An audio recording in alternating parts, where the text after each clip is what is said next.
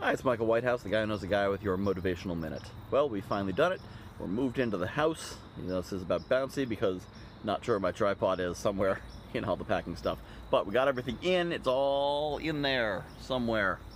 Um, and it got me thinking about how important your space is the space you work in, the space you live in. We're in a small apartment, made even smaller by the fact we had too much stuff. Now, we could have put that stuff in a storage unit. We really should have but we didn't because I didn't realize how important. I was like, ah, I got enough room. I got my computer. I got my desk. I'm good. I, I can I can work with this. I can function with this. But now that I have more space, it's making me really realize how important this is. I think I'm to be more productive and be able to focus more because I've got the space to do that. I can really set up a proper office. I can wire Ethernet to the computer instead of using Wi-Fi. There's so many things I can do. So I'm curious, put down in the comments what is your ideal space? What makes the best space for you?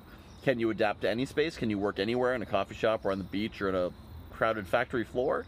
Or do you need the right scents, the right sounds? Do you put things on the walls? What is it that you need to make a space that makes you most productive, most happy, most comfortable? Share with us. Let's have a conversation. I'm Michael Whitehouse. This is the Michael's Motivation Podcast. And uh, be sure to subscribe to my email list, guywhoknowsaguy.com slash subscribe. Talk to you tomorrow.